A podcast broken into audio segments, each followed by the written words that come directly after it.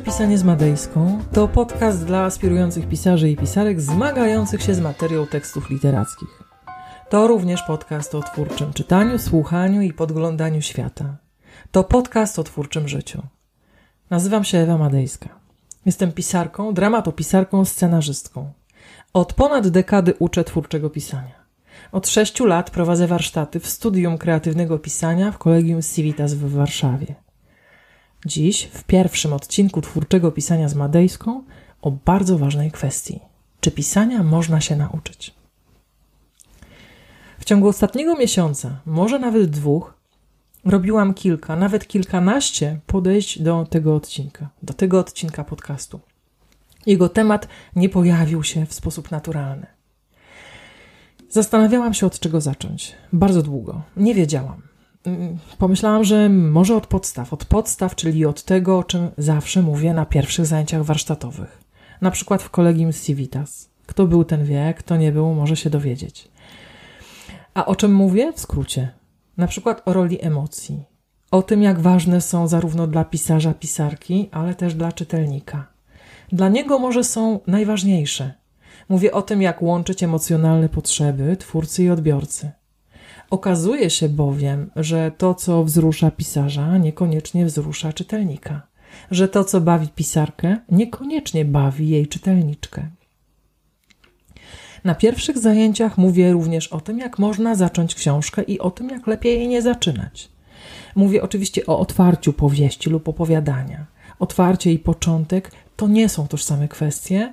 Kiedyś poświęcę mm, tej sprawie więcej uwagi, nie dzisiaj. Oczywiście możesz zacząć otworzyć książkę w dowolnie wybrany sposób, proszę bardzo.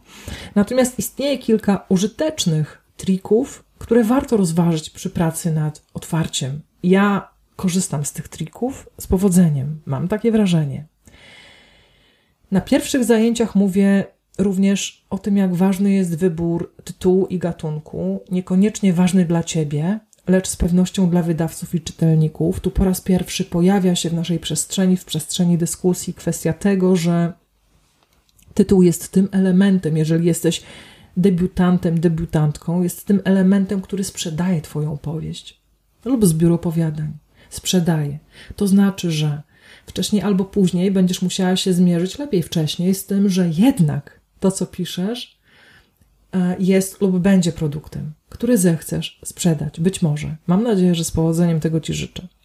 Na pierwszych zajęciach wspominam również o tym, jak ważne jest pierwsze zdanie, pierwszy akapit, a jeszcze ważniejsze, o czym niewielu pisarzy, niewiele pisarek myśli, kiedy zaczyna pracę nad powieścią, ostatnie zdanie i ostatni akapit. Bo pierwsze zdanie i pierwszy akapit, i pierwsza strona, i pierwsze trzy strony, i pięć, piętnaście mają za zadanie zatrzymać czytelników w Twojej opowieści, w Twoim świecie przedstawionym, tak? Natomiast ostatnie zdanie, ostatni akapit, ostatnie trzy strony mają pozostawić Twoich czytelników w poczuciu żalu, że to koniec i niedosytu. Chcę więcej. Warto o tym pamiętać. Warto poświęcać końcom tyle samo uwagi i czułości, co początkom. Tak? Nad początkami potrafimy pracować długo i zawzięcie. O końcach zdajemy się zapominać. Nie wiem jak ty, bo nie wiem, czy piszesz. Jeżeli piszesz, e, powiedz mi, napisz. Mm, ja mm, końce bardzo lubię. Bardzo lubię, bardzo lubię kończyć, ale z końcami jest też taki kłopot, że one integralnie wiążą się z początkiem. To jest opowieść, oddzielna opowieść na, na podcast e, o strukturze. Dalej. Krążyłam właśnie wokół tych tematów, e, no i krążyłam. I tak krążyłam i krążyłam, i miałam wrażenie, że właściwie krążę wokół tego, o czym wszyscy wiedzą. Mam mówić o banałach, mam mówić o emocjach, mam mówić o tytule i gatunku. No przecież to są takie oczywiste oczywistości. Pomyślałam sobie, że nie, że może, mm, że może zacznę od czegoś poważniejszego, na przykład od struktury postanowiłam rzucić się na głęboką wodę, że zacznę od struktury mm, powieści, e, opowiadania, a może sceny, a może dialogu, a może jednak od bohatera. Tak, bohater to w końcu człowiek, to z tego, że wymyślony, ale jednak człowiek. Więc przy okazji bohatera będę mogła powiedzieć o różnicach między tematem a pomysłem, między celem a pragnieniem i o motywacji, oczywiście o motywacji, która jest najważniejsza. Bez motywacji, według mnie, żaden cel i żadne pragnienie nie wytrącą postaci literackiej z homeostazy pierwszego aktu. Wróciłam po raz kolejny do dialogu, pomyślałam sobie, o dialog, dialog, świetnie, dialog, zacznę od dialogu, tak zwyczajnie. No przecież to jest sztuka napisać dialog. Pozornie najłatwiejsza część pisarskiej roboty, ale ten, kto pisze, wie, że wcale niekoniecznie. I dopiero tak naprawdę kilka dni temu doszłam do wniosku, że sięgnę do wstępu podręcznika o twórczym pisaniu, nad którym właśnie pracuję. I że tak jak w nim, w tym podręczniku, we wstępie, zmierzę się z tym, co chyba dla mnie najważniejsze. Dla mnie, dla mojego podręcznika, dla tego podcastu chyba też. Może dla ciebie również.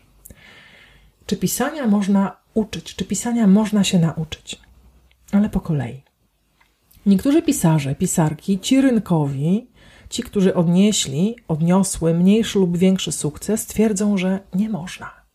Pisania nie można nauczyć. Spotkałam się z takimi zarzutami. Osobiście. I tu anegdota. Wiele lat temu, kiedy zaczynałam dydaktyczną przygodę z twórczym pisaniem, otrzymałam maila od pewnego pisarza. Mm, nie powiem od którego. Otóż człowiek ten z dużym komercyjnym dorobkiem miał wówczas na koncie kilkanaście powieści. W niewybrednych słowach oświecił mnie. Powiedział, napisał, że pisania nie można nauczyć, ba, nie można go nawet uczyć. Po pierwsze, to Boży dar, dar, który otrzymują tylko wybrani, a wybrani są nieliczni. On na przykład ten dar ma, otrzymał i. No i go chyba ma ciągle, bo ciągle pisze. Więc pisał: Jeśli ktoś może uczyć pisania, to tylko on, bo jest mistrzem. Tak siebie określił. Mistrzem. Jestem mistrzem, napisał. Mistrz wprawdzie nie prowadził kursów pisarskich, ale gdyby prowadził, byłby w tym najlepszy, miałby na to licencję. No właściwie nie wiem od kogo, skoro pisanie jest Bożym darem, to chyba od Boga. Kursów jednak nie poprowadzi, ponieważ nie będzie rzucał pereł między wieprze. Tak napisał. Naprawdę. Pojawił się następnie wątek osobisty, a raczej seksistowski. Mistrz zapytał mnie bowiem, kim jestem, oprócz tego, że kobietą, co w jego oczach dysk dyskredytowało mnie zupełnie, dyskwalifikowało, więc kim jestem, żeby uczyć pisania? Jaki mam dorobek? Czym się mogę pochwalić? Bo on, i tu nastąpiła długa litania komercyjnych sukcesów mistrza. Miesiąc później moja debiutancka książka została nominowana do nagrody Nike. Mistrz nigdy więcej do mnie nie napisał. Ja do niego zresztą też. Bo i po co? Koniec anegdoty. Jaki z niej wniosek?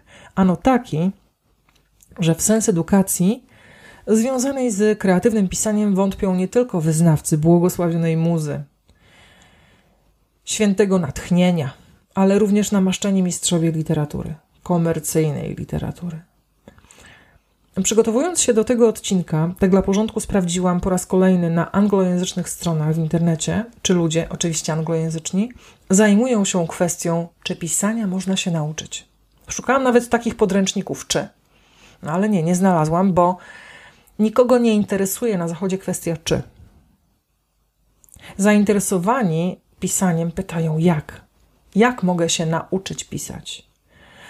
Nie interesuje ich kwestia, nie zajmuje ich kwestia, czy zostać pisarzem, lecz jak zostać pisarzem i dalej, jak zostać najlepszym pisarzem, najlepszą pisarką.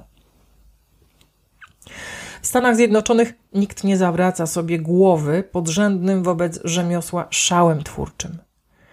Ważne okazują się kwestie dotyczące warsztatu.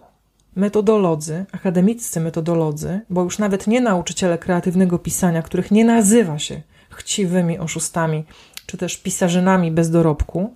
Zatem metodolodzy y, kreatywnego pisania publikują akademickie rozprawy, w których zastanawiają się, w jaki sposób uczyć tej sztuki.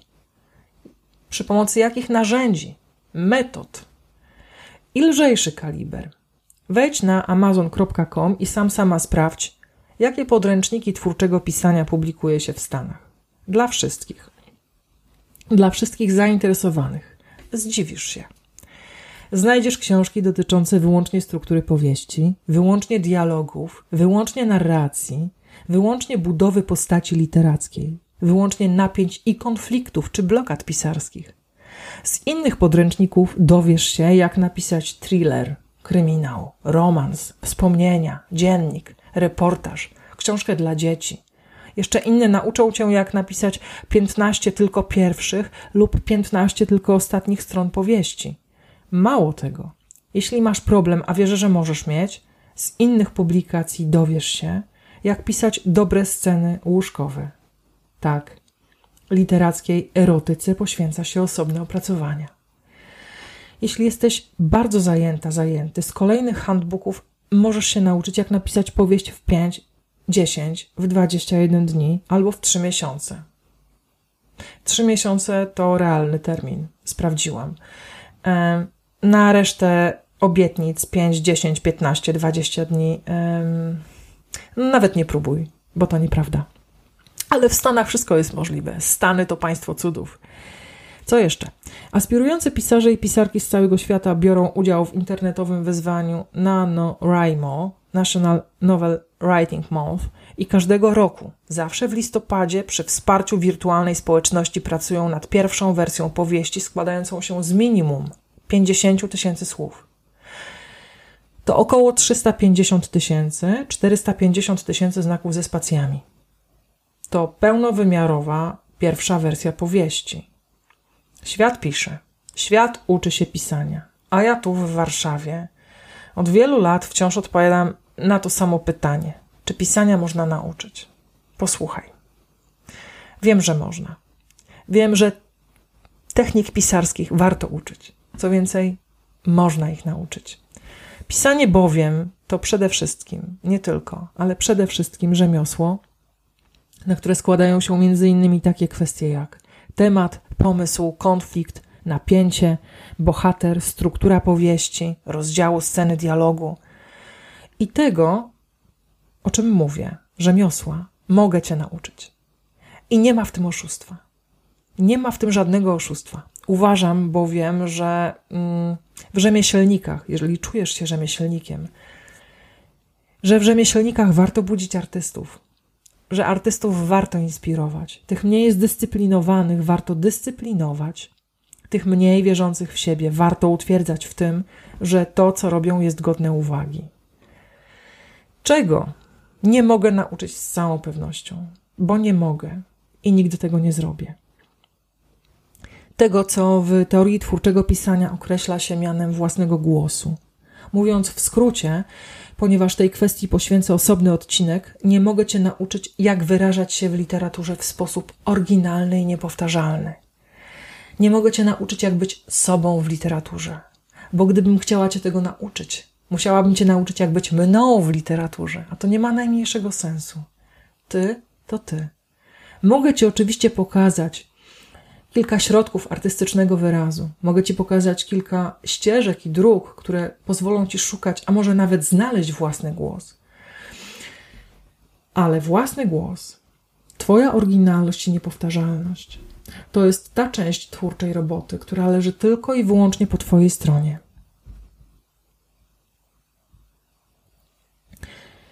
A co z talentem? Bo wcześniej czy później ta kwestia musi się pojawić. No więc prawda jest taka, że jak w każdej działalności artystycznej, w pisaniu talent również się przydaje.